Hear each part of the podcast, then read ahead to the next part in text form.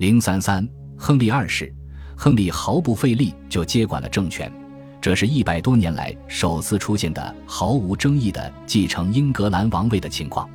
作为一个从苏格兰边境延伸到比利牛斯山脉的帝国之王，亨利可能是欧洲最强大的统治者，甚至比神圣罗马帝国皇帝更富有。并且完全让法国国王黯然失色。法国国王可是他的大陆领地的名义上的领主。尽管英格兰为他提供了巨大的财富和王室头衔，但亨利二世帝国的核心位于其他地方，在他的祖先所在的安茹。在英格兰，他的首要任务是弥补斯蒂芬统治期间英格兰遭受的损失。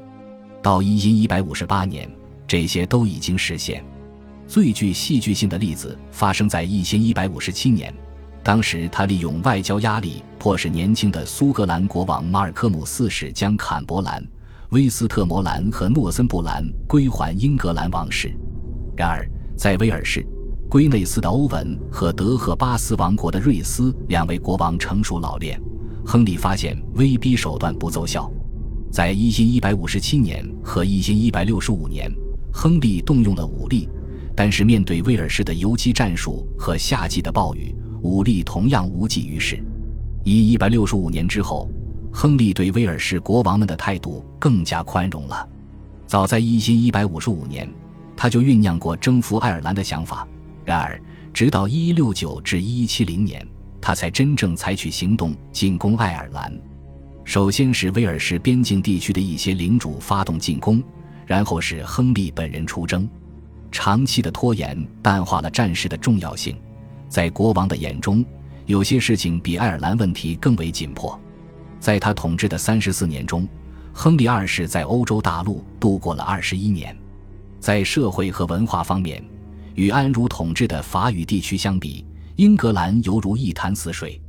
位于塞纳河、卢瓦尔河和加龙河流域的繁荣社区是学术、艺术、建筑、诗歌和音乐的中心。阿基坦和安茹生产了中世纪商业的两种大宗商品：葡萄酒和盐。他们可以与英格兰布料进行交换，这种贸易必定为统治生产者和消费者的国王带来巨大利润。作为诺曼底公爵、阿基坦公爵和安茹伯爵，亨利继承了他的前任对邻近领土的领主地位。正因如此，他对南特进行了干预，把他的弟弟杰弗里封为伯爵。一千一百五十九年，对图卢兹发动了一次远征，占领了卡奥尔和凯尔西。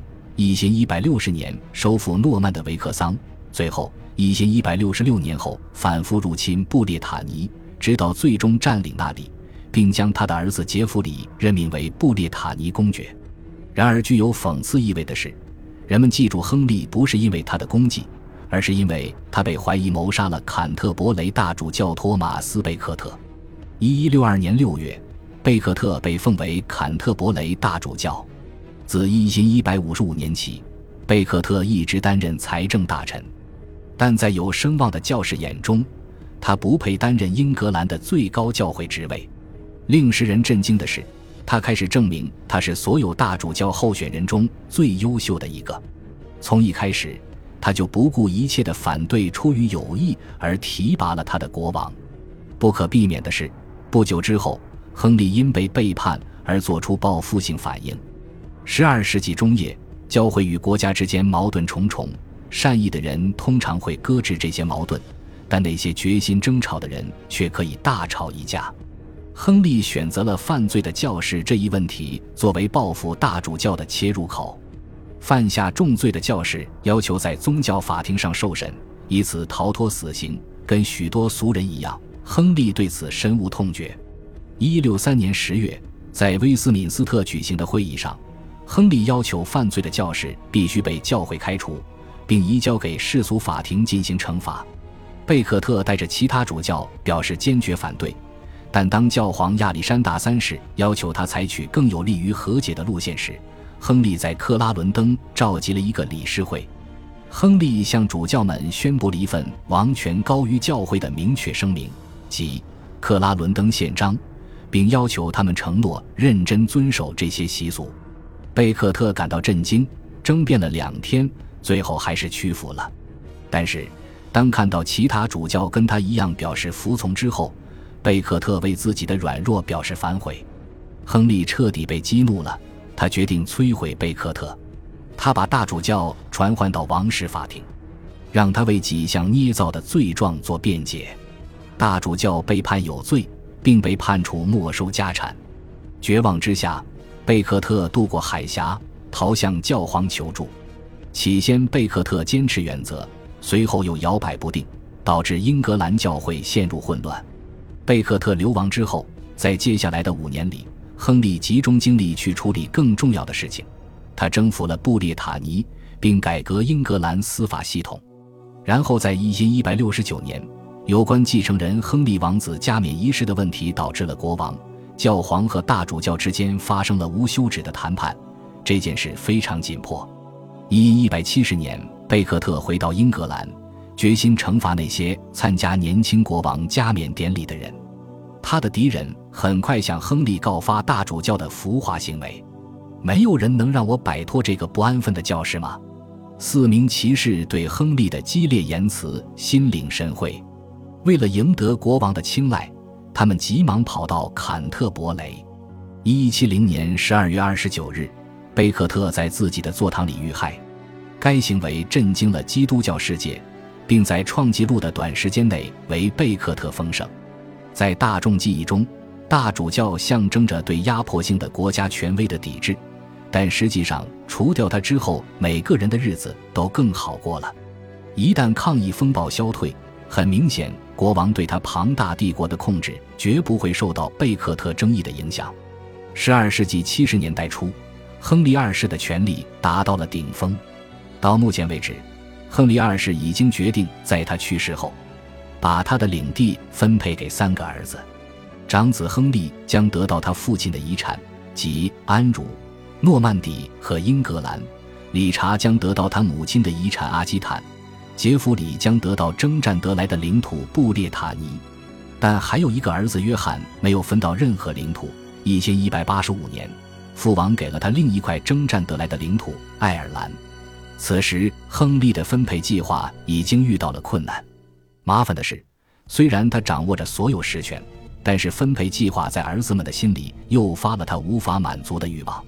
因此，从一千一百七十三年起，亨利一直受到儿子们反叛的困扰。此外，反叛的儿子们总是可以在法国国王的宫廷中受到热烈欢迎。一千一百八十年之后，这个问题变得更加严重。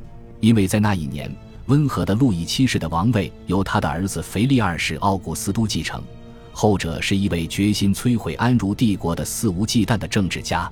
亨利二世的两个儿子先后去世，年轻的亨利死于一千一百八十三年，杰弗里死于一千一百八十六年。这本该简化亨利的问题，但新的问题又出现了。老国王对约翰的明显偏爱让理查感到担心。理查和腓力之间的联盟使亨利屈服，被击败的老国王于189年7月6日在西农去世。只有在生命的最后几个星期，亨利二世才感觉统治辽阔的领土有点力不从心。他骑着马在帝国的各个角落之间不停地巡游，几乎给人一种到处都有他的身影的感觉。这种感觉有助于维持手下的忠诚。虽然中央政府机构。议院、文秘书和军人家属随他一起出行，但帝国疆土辽阔，这不可避免地刺激了地方政府的进一步发展。这些政府可以在他不在时处理司法和财务工作，因此与其他地方一样，英格兰政府变得越来越复杂和官僚化。这一发展以及亨利对理性改革的兴趣，使他被视为英格兰普通法的创始人。以及一位伟大而富有创造力的国王，但在他自己看来，这些都是次要的事情。对他来说，真正重要的是家族政治。他至死都认为自己失败了，但应该说，三十多年来他一直很成功。恭喜你又听完三集，欢迎点赞、留言、关注主播，主页有更多精彩内容。